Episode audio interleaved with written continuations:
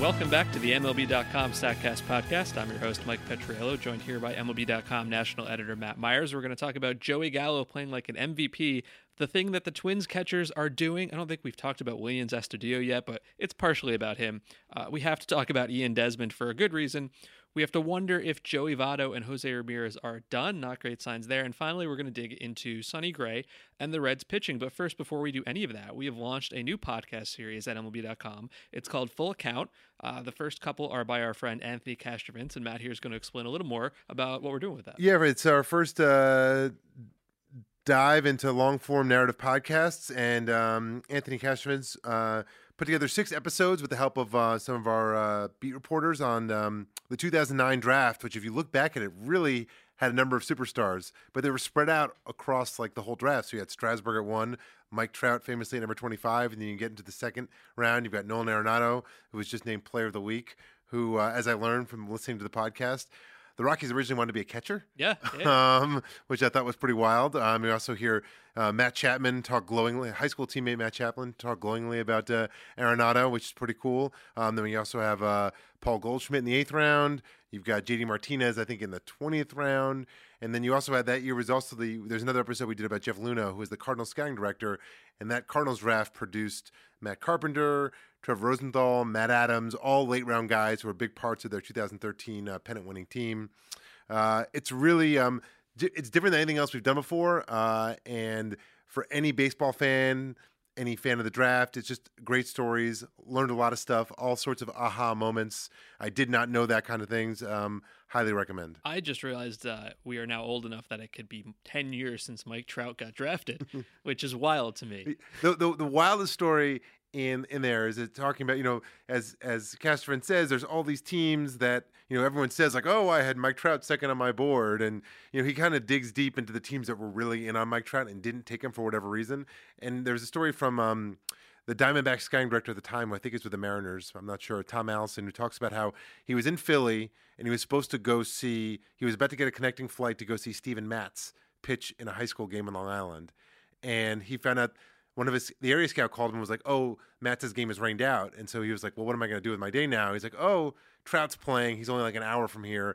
I guess I'll go see Trout." And he was like, "I went and saw Trout, and he had the worst game I've ever seen him play." and he was like, "We're not going to draft We're him. We're out." So basically, if it hadn't rained on Long Island, Mike Trout could have been a Diamondback. That is an amazing story. so that is the full account with an A podcast, which is a, a very clever name. I appreciate that one.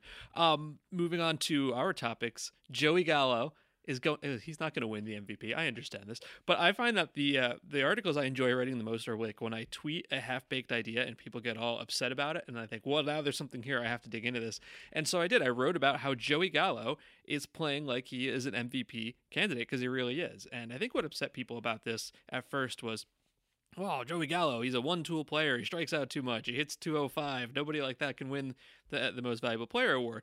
Uh, and setting aside the fact that the you know Rangers are okay, they're not going to win that division. Obviously, uh, he really is playing like an MVP guy. He is first in the American League in weighted on base, first in OPS, third in weighted runs created plus. Uh, he's hitting 278, 425, 646. And I came up with, I think, five reasons why, and they're all kind of intertwined here. Um, and my favorite one is going to be when we get to the shift. So many people just want the man to bunt against the shift. And I look at them and I go, the guy's slugging 646. Why in the world would you want him to do literally anything different than be the best hitter in the American League to date? I don't think he's actually better than Mike Trout, obviously. Uh, that's wild to me. So we're gonna get to that in a second. Here's here's everything comes back to this one thing. The Rangers got a new hitting coach this offseason, Luis Ortiz, and a new manager, uh, Chris Woodward. And, uh, you know, they kind of went to them, him, and he said, and I don't have the quote in front of me, it was from uh, Levi Weaver in The Athletic, and I thought it was perfect. So I'm paraphrasing here. Uh, the new hitting coach said to him, You're essentially the strongest man on earth. You don't need to swing at 150% power every single time. If you just make a little more contact, uh, you're strong enough to get the ball out of the park, which makes a total amount of sense to me. Um, he's not actually striking out less. That's what makes everything fun. You'd think like, oh, the year he puts this all together, he's going to cut his strikeout rate. No, strikeout rate is exactly the same. Uh, but here's what's happening. I, I, came up with five reasons why he's an MVP uh, caliber player this year. Number one is simply he's chasing less. He's not going after garbage. We've talked about this idea a thousand times. Like the best thing you can do, swing at strikes, Don't swing at the trash. Uh, he has dropped his chase rate from 33% to 25%. That's the biggest chase rate in the big leagues. Uh, excuse me, biggest chase rate in the American League. Uh, third in the big leagues behind Swanson and Freeman. And it makes sense, right? Since the start of 2018, the majors have hit 283 with a 488 slugging inside the zone and 155 and a 214 slugging outside the zone. Same thing for Joey Gallo. Uh, and not unrelated, his walk rate is up from 12% to 20%. That's the biggest jump in Major League Baseball. All right, so number one, he's making better plate decisions. That has allowed him to do, number two, hit the ball harder. You wouldn't think Joey Gallo needed to hit the ball any harder, uh, but he is. 49% hard hit rate last year. He is now up to almost 57%, second best in baseball behind only Josh Bell, who is playing an entirely different sport. Uh, and this all uh, makes sense, right? If in the last two seasons, in 17 and 18, he had an 86 mile an hour exit velocity on contact outside the zone and 95 miles an hour inside the zone. It all goes back to better plate decisions. And I thought the third thing was pretty cool. We talk a lot about guys trying to elevate, get off the ground. He is elevating less which I thought was kind of fun. This is the guy who has always been hitting like these wild moonshots. Um, he's still striking it the same. He's still got a 30% ground ball rate. It's the other 70% of his batted balls that I find fascinating. He has cut his fly ball rate from 50% to 38%. It's the second largest drop. He has upped his line drive rate uh, from 20% to 31%. That's the second largest jump. And after 53 pop ups the last two years, which are essentially strikeouts, he's got only seven this year. And I think this goes back to the same idea he doesn't need to crush balls straight up in the air. Those low line drives for him, or, or, or high line drives and low flying balls, they will leave the park. That is what he's done. That's how he's beating the shift. It's yeah, he's, great. he's the one player that anytime I see like, oh, Joey Gallo homered, I go instantly want to see the highlight Yes. because like it's always interesting. Sometimes it's like the low line drive. Sometimes it is the majestic uh, moonshot into the second deck. It's uh, he is a wide variety of aesthetically pleasing home runs. Is fun. And so, you know, not that we talk about batting average on the show, but he's up from 206 to 278. But it's weird, right? Still striking out a lot. Um, the way he's doing that is is because he's hitting the ball harder at more prosperous angles. I looked at this. He's got a 387 batting average on balls in play. He has a 389 expected batting average on balls in play. This isn't dumb luck. Like he is he's earning it. It's not the same thing as saying it'll sustain. Uh, and that leads me to my fourth point. He is ignoring the shift. This is my favorite thing. Everybody sees the left side of the infield. They assume, well, he should just bunt or he should just, you know, slap a single the other way. First of all, it's not easy. People assume it's easy. It's really hard. Like it's really hard to do that. Although, did you see the uh, the um, the other day? Uh, I think it was on uh, Sunday. The the bunt that Todd Frazier did to beat the shift. I've never seen one of these. I did not it was see almo- it was like much more of like almost like a slug bunt where he actually like sort of put his his his top hand high up towards the barrel of the bat, but he like basically like so, smacked it into right field. so so he swings like my 3-year-old. basically it was but it worked pretty well and it, I, I looked at it and it felt to me like that actually seems more effective than trying to like deaden the ball like like like an old school like deaden the ball bunt Well, I agree with that. That's not right. That's not a bunt. That is, and also Todd Frazier is a very different hitter than Joey not, and by the way, I'm not encouraging. I'm not saying I'm encouraging this, but it was like, oh, I, I haven't seen that one before. It was a little bit of a, di- little bit of a different look. Uh, Joey Gallo last week gave a pretty great, great quote to uh, Jeff Passan of ESPN. You don't just learn to hit the other way. If I'm slapping singles down the line, am I still Joey Gallo? Am I still productive? I can't try to play to that because it's not me, and I like to play in the major leagues. I get paid to drive guys in and hit the ball out of the ballpark. And I thought that was pretty fun because if you look at the numbers and you say to yourself, well, he's having a great year. Maybe he's going the other way against the shift. False. His percentage of opposite field batted balls with the shift on was 20% in 2017 and 23% last year and 15% this year. The man has two opposite field hits, uh, ground ball hits. Uh, one was into the shift, and one uh, you, you could just tell by the swing he was completely fooled and did not mean to do that whatsoever. And his pull percentage is up. It's up by uh, nearly 10 points from 45% to 54%. So, so to recap, still striking out a lot. That's never going to change.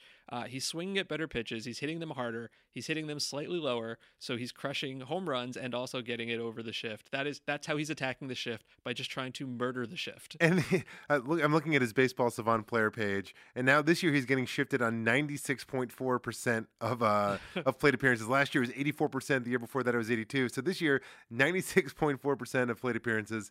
His weighted on base when there's no shift is 758. His weighted on base when there is a shift is 427. I didn't look that I didn't look it up, but I would have to assume that the four percent of times he's not being shifted are times where the situation just doesn't allow. For Yeah, like- bases loaded in the ninth inning or whatever. So it's probably more like one hundred percent of shiftable opportunities. no, no question. My favorite actual Joey Joey Gallo stat was dug up by our own Sarah Langs when he hit his 100th home run, which is that when he hit his 100th home run at the time, he he was the first player to get to 100 home runs before getting to 100 singles. He had 93 singles at the time of his 100th home run. Insane. And prior to him, the player with the fewest number of singles before 100 home runs was Russell Branyan with 172, almost twice as many. It's it's he's- a good day when we can have a Russell Branyan reference and, on the and. Until this year, that was always kind of the guy I compared Gallo to. It was like Joey Gallo is Russell Branyan if Russell Branyan ever got the chance to play every day. Because Russell Branyan, when he came up, was like it was like, oh, this guy can't play every day. He strikes out too much. The game has changed, so like the game has changed to a point where it allowed Joey Gallo to play every day. So the last couple years was basically oh, a full season of Russell Branyan. But now he's got he's appears to have improved. Um, although the way uh, Bill James has been trolling Mike on Twitter, you should be following it- th- these discussions. Maybe there's some dispute about how much uh, Joey Gallo actually has improved, but that's a separate conversation. Well, well I, uh, very quickly, people have asked me about that, and I've met Bill James in person several times. He's been super friendly, and I'm I'm pretty sure this is like a mutual, respectful ribbing, but I'm not 100 percent sure. um, but I'm glad you brought up Russell Branyan because there is one other large difference between them. Russell Branyan was like a four corners, basically a DH kind of guy. Joey Gallo's been playing center field for the Rangers because Delino DeShields got sent down, uh, and he's been playing it pretty well. And you know he's a little more athletic than I think people think. He's got 68th percentile sprint speed, that's above average. He has three of the nine hardest outfield throws in baseball this year. He had 100 miles an hour on March 31st, and he may end up doing something this year that has never happened in baseball. He is listed at six foot five and 235 pounds. Now I know, especially going back through history, those measurements are maybe iffy, and certainly guys can change, you know, not height but weight over the course of their careers. But go with me on this. Uh, in the history of baseball, there have only been five players who had a qualified season, enough plate appearances for the batting average title, uh, to play center field at least 40% of the time while being six foot five or taller. Only five guys have done it. Uh, Dexter Fowler did it se- uh, seven times. Alex Rios, Von Hayes, Dave Winfield, and Jason Heyward is actually doing it right now. Only five players have played center field 40% of the time while being listed at 235 pounds or heavier. Uh, Mike Trout has done it a bunch of times in a row, Marlon Byrd, Josh Hamilton, and also Jason Heyward.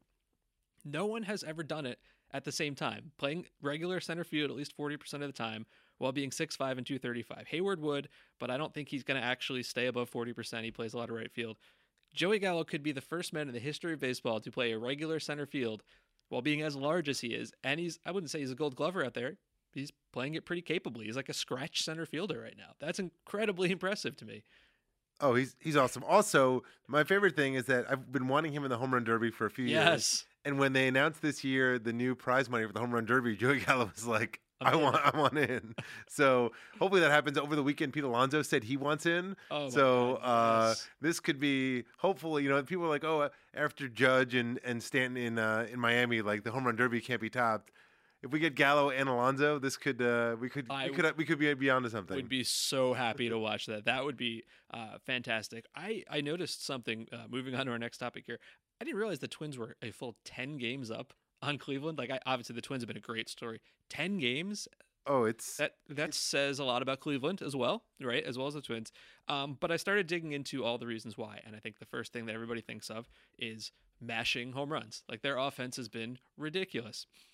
I think I found a pretty fun leaderboard here. What I did was I looked at every team uh, and their their hitting performance, just offense, uh, for each position. So. I, this is going to have to be with OPS because Baseball Reference was the only one that allowed me to do this. And what I mean by this is the, the best team position in baseball right now, just hitting, would be right field for the Dodgers uh, with an OPS of 1138. That makes sense, right? That's all Cody, Cody Bellinger. Uh, number two would be Pittsburgh first baseman, sure, Josh Bell.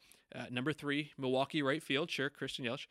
Number four, Twins catchers with with an OPS of 1024, and that completely blew my mind. Uh, they are hitting, and this is just their time spent behind the plate.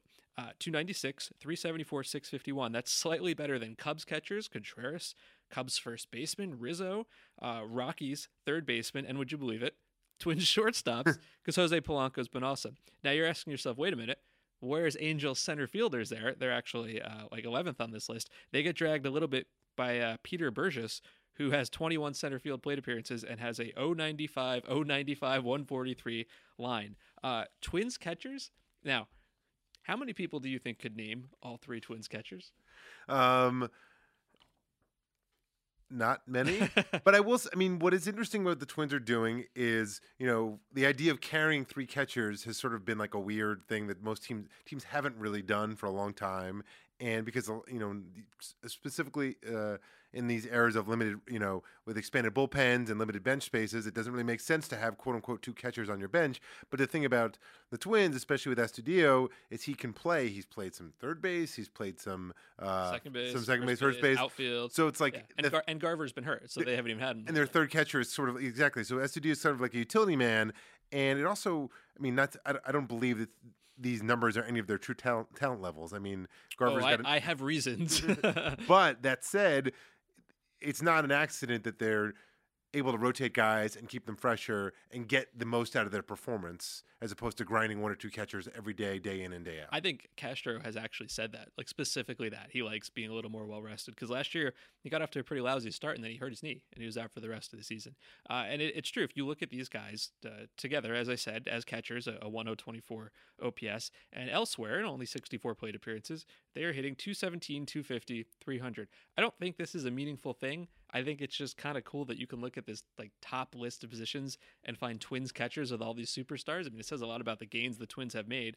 Um, yeah, there are, like you said, several reasons it's not going to last. Astudillo started out six for his first nine, and since he is 220, 230, 329, Twitter will cry themselves to sleep if and when Astudillo gets sent back, as he is, you know, an internet, I guess, folk hero would be the right way to say. I think that's, that's that's that's correct. Or cult Um, hero. Just hilariously, by the way, he's uh, last year 97 plate appearances, two walks, three strikeouts. This year 98 plate appearances, two walks, three strikeouts. He is he is very on brand. He is who he is. And Mitch Garver has a 480 weighted on base and a 378 expected weighted on base. On the other hand, Castro has a 391 weighted on base and a 438 expected weighted on base. He seems somewhat legit. His hard hit rate is up from 31% to 52%. His launch angle has doubled from 8 to 16. I haven't read about a swing change, uh, but I assume it's in there. There is another leaderboard, though, that may point to the fact that this isn't just for catchers, this is twins as a whole.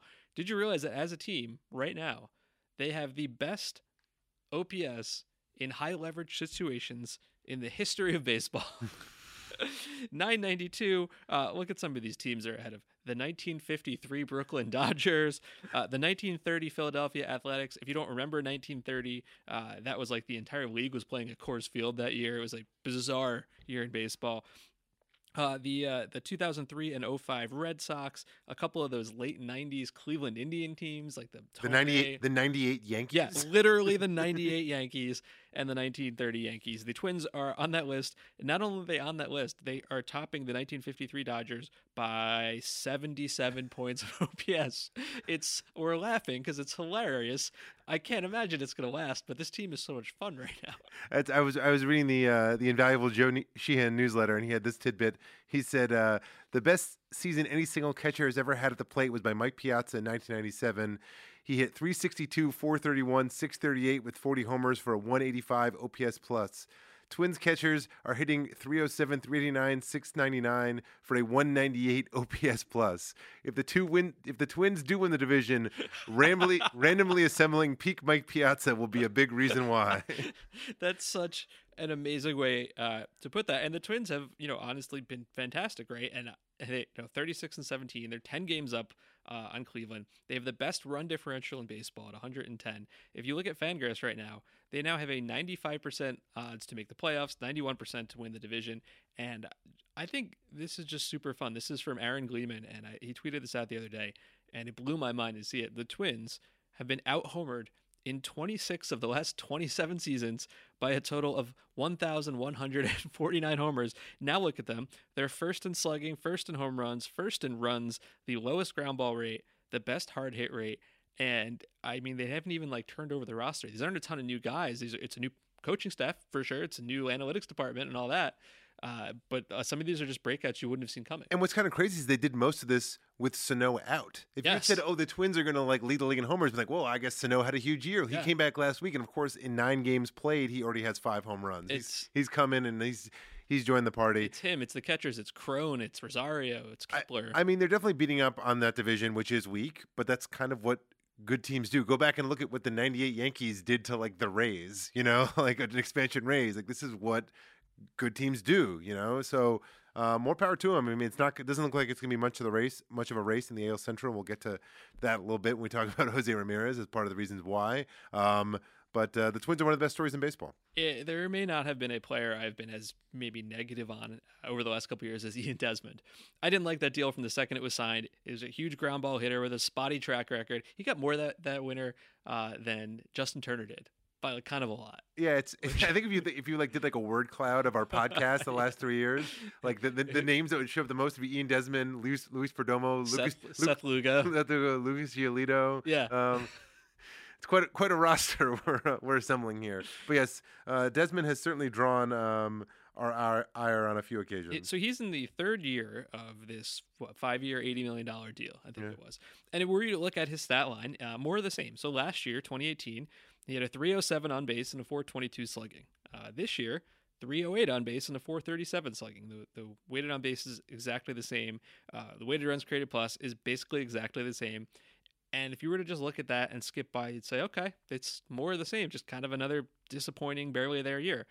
But something is different this year, and I, I felt like we had to at least mention it.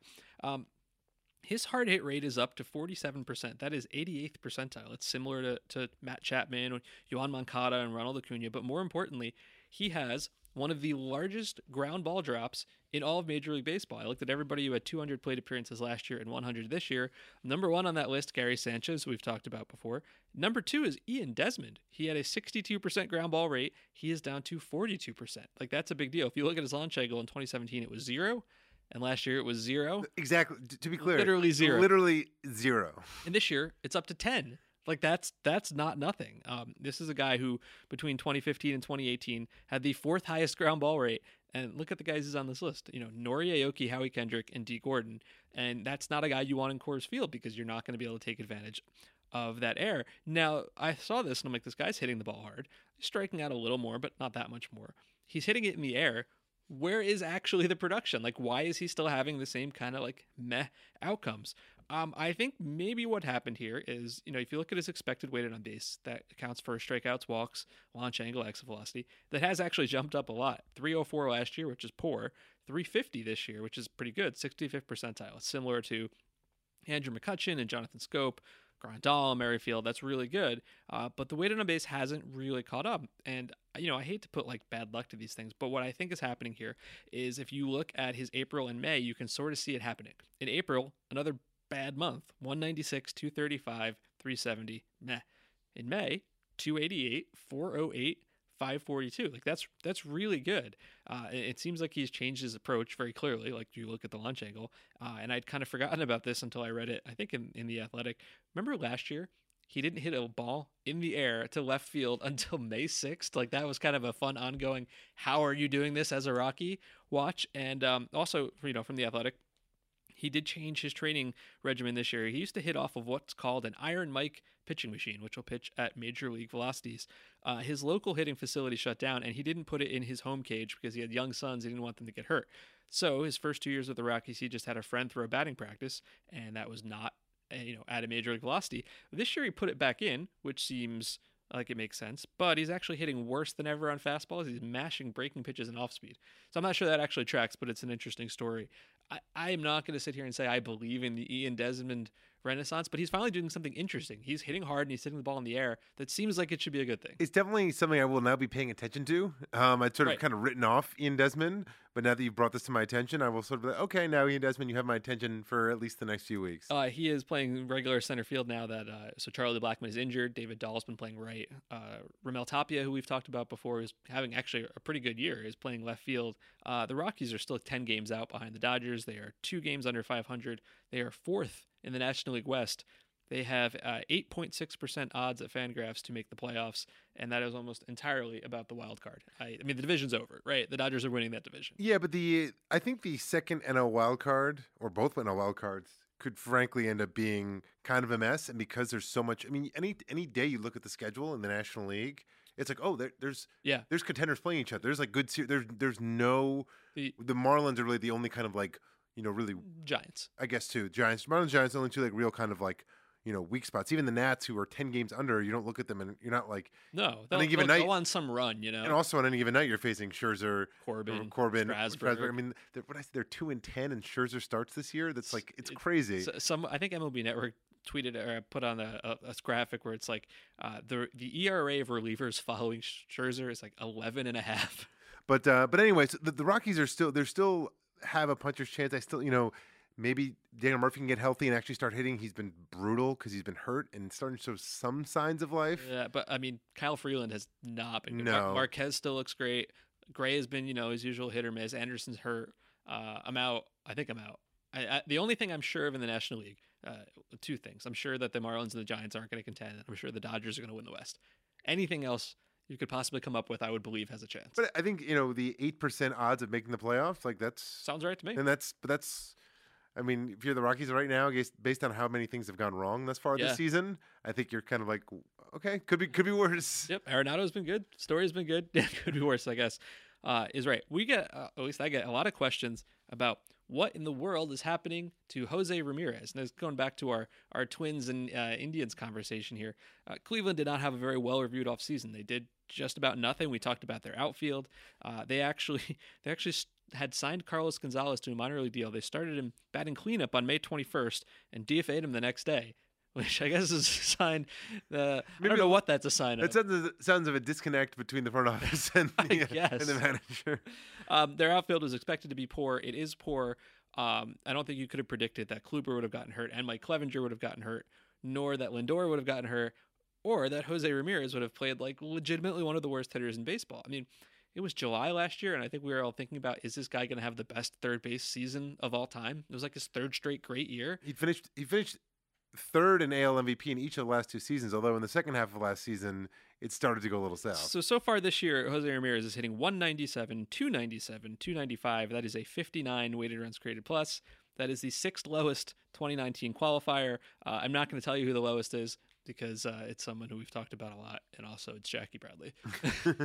um, but also, don't forget, as as Matt alluded to, he got he had a really really poor end to the season last year. If you go back to August 15th of last season through today, 183, 302, 293. That is the 11th worst line in baseball. Minimum of 200 plate appearances. This is not a slump. This is now like an ongoing, coming up on a whole year of what in the world has happened to this guy. Uh, so far this year, his hard hit rate is 29%. That is 14th percentile. That is, you know, 86% of guys are better. Uh, his strikeouts are up a bit from 11% to 16%. Walks are down from 15 to 12%. Like, you know, bad directions, but those are both still good numbers. For sure. Um, I, I'm not sure I have like a satisfying answer here, uh, but if, if you look at some of the stuff that's happening, his launch angle has gone up each year from 13, to, 13 degrees to 15 degrees to 19 degrees to 22. I don't know that that's necessarily like you know too much launch angle. I mean, there is such a, too much of a good thing, but it's a thing that I noticed, which is kind of weird. If you if you're trying to put the ball in the air and crush homers, uh, that would be something I would look for, and it hasn't really worked out for him. Yeah, there was one theory I heard was that in an effort last year he ended up with 38 home, 39 home runs and he only hit two in September that he was really trying to get to 40 home runs. There's something, there's something kind of, you know, for a guy of his size to get 40 home runs is, you know, would have definitely been, you know, five foot nine, uh, 190 pounds. The guy his size to get to 40 home runs really would have been something and that he was really trying to get there. And that maybe that kind of led to this, this sort of bad, these bad habits of really hitting the ball in the air too much. Uh, one theory I heard was that he uh, is just hitting this some poor luck, right? He has a 320 expected weighted on base. Even that's only like league average, which is down for him. But his actual weighted on base is 268. So that's a large gap. So fine. But if you look at him over the previous two years, he overperformed. He had a 365 expected and a 394 weighted on base. So that's a, a plus 29. I'm not sure I'm exactly buying that. Um, one thing Matt dug up that I thought was pretty cool he is seeing a massive amount of shifts. In 2016, he faced shifts about 2% of the time, then 4% of the time last year, 39% of the time this year, 63% of the time. Now he's a switch hitter. I've combined both sides there, but it's been up on both sides. Um, that's pretty huge. And as you also noticed, his sprint speed is down. Uh, he was above average in 2016 and 2017 at 28 feet per second, where the average is 27. Last year 27.5, this year 26.9. And you may remember in spring training on March 24, he had to uh, be carted off the field after fouling a pitch off of the inside of his knee, but ended up playing an opening day like four four days later. I don't know if it's that because obviously last season ended poorly too, so I don't just want to say he's not healthy, but when we know a guy has had uh, a leg injury and his sprint speed is down, that tells me something. I think. Although what's interesting is that he's 12 for 14 in stolen bases this year. That so he's weird. actually still. When I looked, when I saw the sprint speed being down, I was like, I wonder. Let me look at his stolen base numbers. Then I saw that he's like stealing bases as efficiently as ever. So it kind of that kind of threw me off. But the also not just is he seeing, seeing a lot more shifts, he's his performance against the shift against the shift is is really really uh, being hurt. Let me pull this up quickly. Yeah, while you're pulling that up, one thing I forgot to mention about Ian Desmond, you reminded me with the stolen bases. He had 15 stolen bases in 17, 20 last year, and none this year. Um, so yeah, uh, last year, um, Jose Ramirez as a left-handed hitter against the shift had an, a weighted on base of 371. This year against the shift, it's 239. So it's he's really you know again that could be a little bit of bad luck because he's not like a dead pull hitter and as you I think you noted his it's not like his pull percentage is, is up it's down in fact but um, there's definitely something to that that the teams it, it doesn't seem to be a coincidence that teams are suddenly shifting him a lot more and his performance against the shift is dropping uh, precipitously. Well, you can see that if you look at his batting average and balls in play. So everything I've got here is for uh, from 16 to 19, right?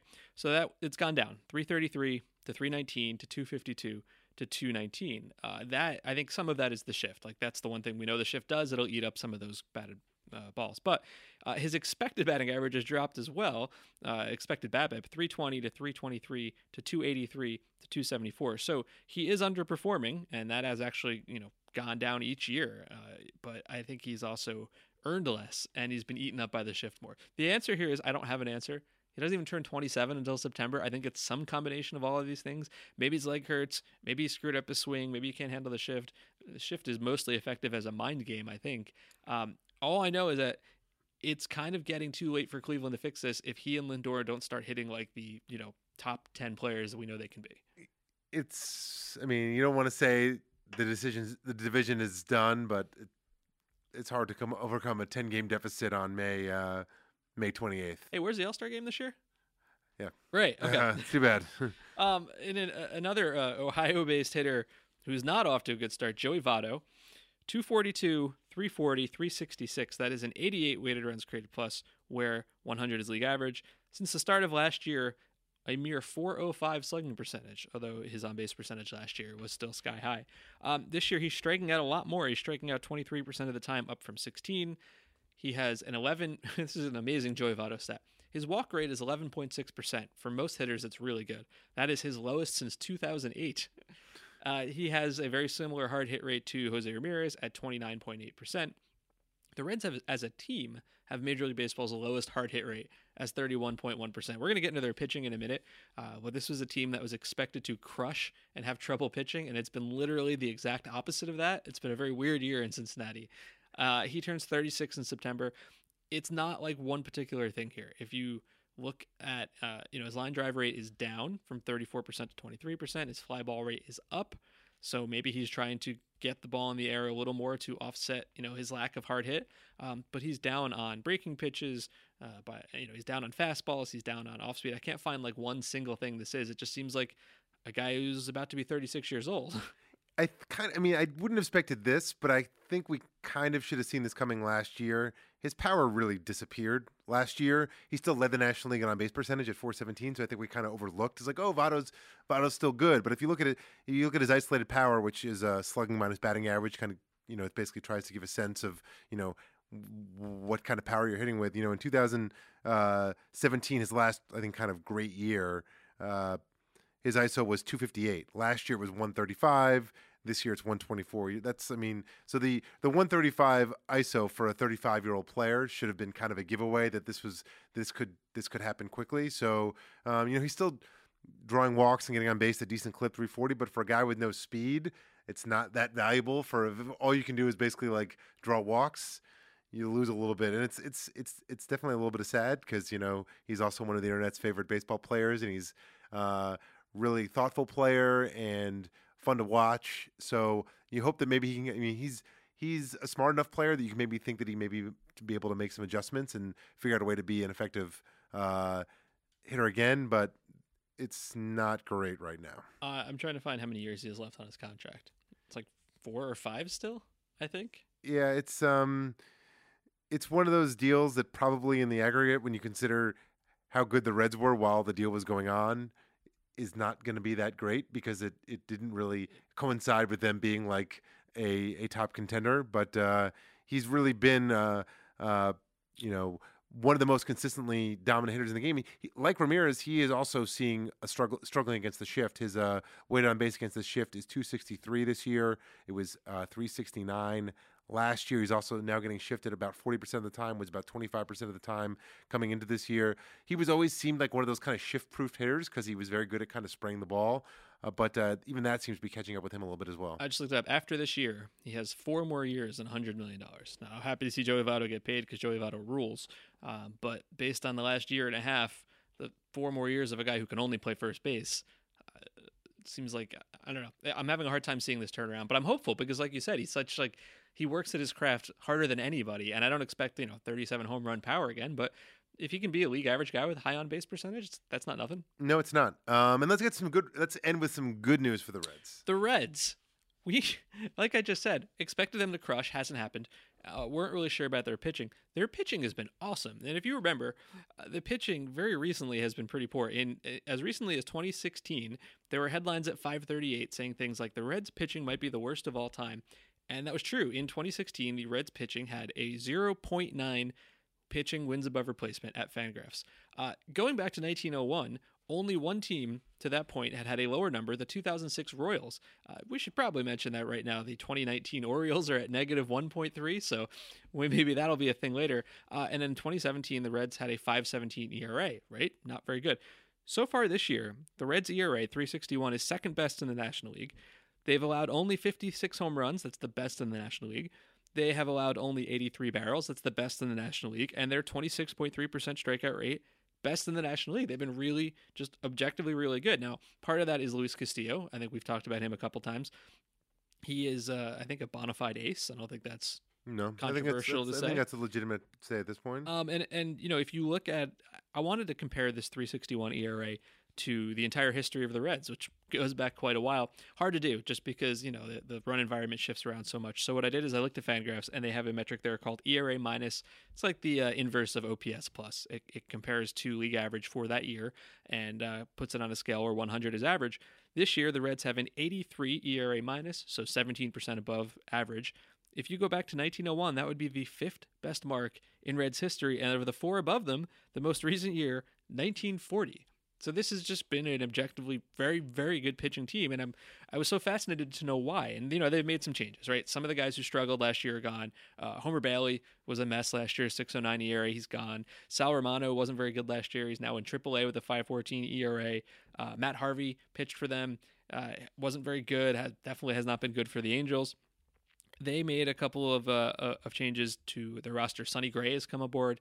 Uh, Tanner Roark, uh, they traded for Alex Wood, but he's been hurt, hasn't really pitched.